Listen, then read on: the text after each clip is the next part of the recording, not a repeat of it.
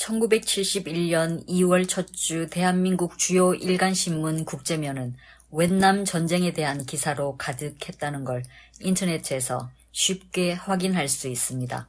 한국의 동아일보는 그해 2월 8일 웬남 공산당 측인 월남군이 북서쪽 국경에 접한 라오스로 진격한 사건을 국제면 전체에서 다뤘습니다.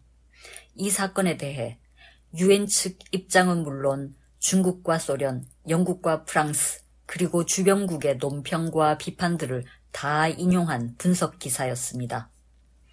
당시는 1970년대로 심각한 냉전 시기에다 기사는 공산 세력의 확장 억제를 위한 웬남 전쟁에 대해서였지만 자유진영을 지원해 참전까지 한 한국의 신문은 월남을 일방적으로 비판하지만 않았습니다. 국제사회 관계자들의 말을 중립적으로 다 소개해 독자가 종합적 견해를 이해할 수 있게 도왔습니다. 이처럼 객관적인 시각으로 필요한 정보들을 전달하는 것, 언론의 역할이자 생명인데요. 세계 보편적인 언론의 관점에서 볼 때 노동신문은 언론의 역할을 전혀 못합니다. 정치명과 사회명 기사들은 북한식 사상과 이념을 강조하고 김정은 총비서에 대한 맹렬한 충성심을 이끌어내기 위한 선전물 역할만 하는데요. 유엔 회원국으로서 자국민에게 당연히 보장해야 할 보편적 인권 중 사상과 표현의 자유를 위반하는 행위입니다. 100번 양보해서 독특한 북한의 독재 체제를 유지하기 위한 방편이라 치고요. 그런데 아무리 북한식으로 이해하려 해도 노동신문 국제면의 역할은 난해야 합니다.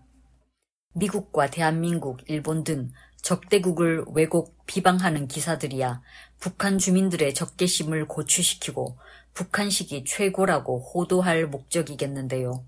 그 외에 일반적으로 관련 없는 나라들의 천재지변이나 사건 사고, 전염병에 대한 기사들의 역할은 뭔지 이해하기 힘듭니다.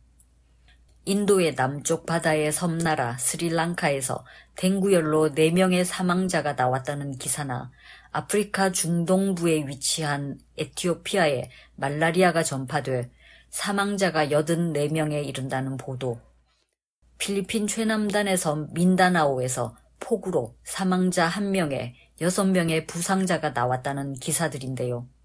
물론 사망자가 나온 것은 비극적이지만 그 지역의 기후 특성상 댕구열 같은 전염병은 한반도에서 독감이나 비슷한 수준일 겁니다. 다른 국제 소식은 거의 없고 새로울 것이 없는 저 먼 나라의 전염병 기사들은 북한 주민들에게는 아무런 필요도 의미도 없는 기사로 보이는데요. 사실 지금 언급한 나라들에서 나온 세계 기사들은 우리 청취자분들이 알면 도움도 되고 국제적 식견도 넓힐 수 있는 정보들로 넘칩니다. 예를 들어 지난 7일 스리랑카의 라닐 위크르 메싱게 대통령이 인도와 자유무역협정을 추진하겠다고 발표했습니다.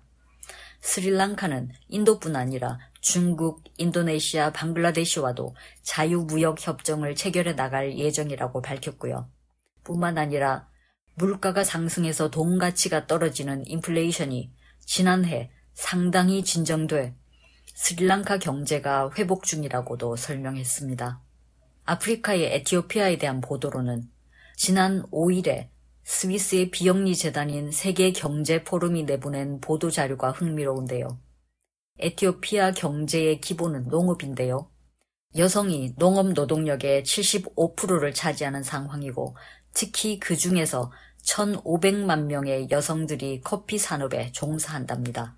문제는 커피 재배에서 얻어들이는 수입 중에서 단 34%만이 노동자의 몫이라고 비판합니다. 그러면서 이 불평등 문제를 해결하기 위해서 농업 이익금 결제 방법을 숫자화 지불 방식으로 전환해서 여성 농업 종사자들에게 투명하고 공정하게 이익금을 돌려줄 수 있도록 추진한다는 보도였습니다. 마지막으로 필리핀의 민다나오 섬에 대해서입니다. 지난 1월 말 이 섬의 여러 도시들과 관광사업 기관들이 동남아시아 국가연합인 아세안이 수여하는 청정 관광 도시상을 받았습니다. 이 소식을 전한 민다나오 타임즈는 아세안 국가들이 관광 상품을 개발하고 지역 주민의 생활도 개선하며 환경도 보호할 목적으로 시상식을 진행한다고 설명합니다. 올해 라오스의 수도 비엔티엔에서 열린 시상식 행사에서 환경 친화적이고 인적 자원 개발과 지역 공동체 참여 등의 취지에 민다나오가 적합했기에 수상했답니다. 노동신문 국제면 기사와 제가 소개한 세계 소식들을 비교하니 어느 쪽이 더 쓸모 있는 정보들을 담고 있는지 판단하는 게 어렵지는 않죠. 북한의 선전선동부는 왜 노동신문 국제면에 재미도 쓸모도 없고 크게 관련도 없는 나라들의 전염병에 대해서만 독자들에게 보도할까요? 북한 독자들에게 아무런 의미도 쓸모도 영향도 없는 국제 소식을 소개하는 것, 이것이 북한 노동신문 국제면의 역할 아닐까요? 외국의 영향력을 차단하는 것이 북한 당국의 최대 관심거리이므로 가장 영향력이 없는 나라들의 의미 없는 소식들을 전하는 것이 외국 영향을 최소화하는 가장 효과적인 방편일 테니까요. 반면 제가 말씀드린 소식들은 다른 나라와 자유무역을 통해 경제를 발전시키고 재정을 투명하고 공정하게 운영하는 것, 주민 생활과 사회 발전을 위해 지역 연합체와 협력하는 것 등에 대해서였죠. 이 활동들은 모두 북한 당국이 철저히 배제하는 행위들입니다.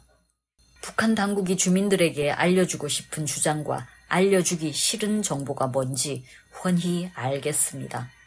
북한 당국의 같은 정보 통제 정책은 사상과 표현의 자유를 위반한 심각한 인권 유린임과 동시에 우리 주민들을 우매하게 만들어 궁극적으로 나라의 발전을 후퇴시키는 결과만 초래할 뿐입니다.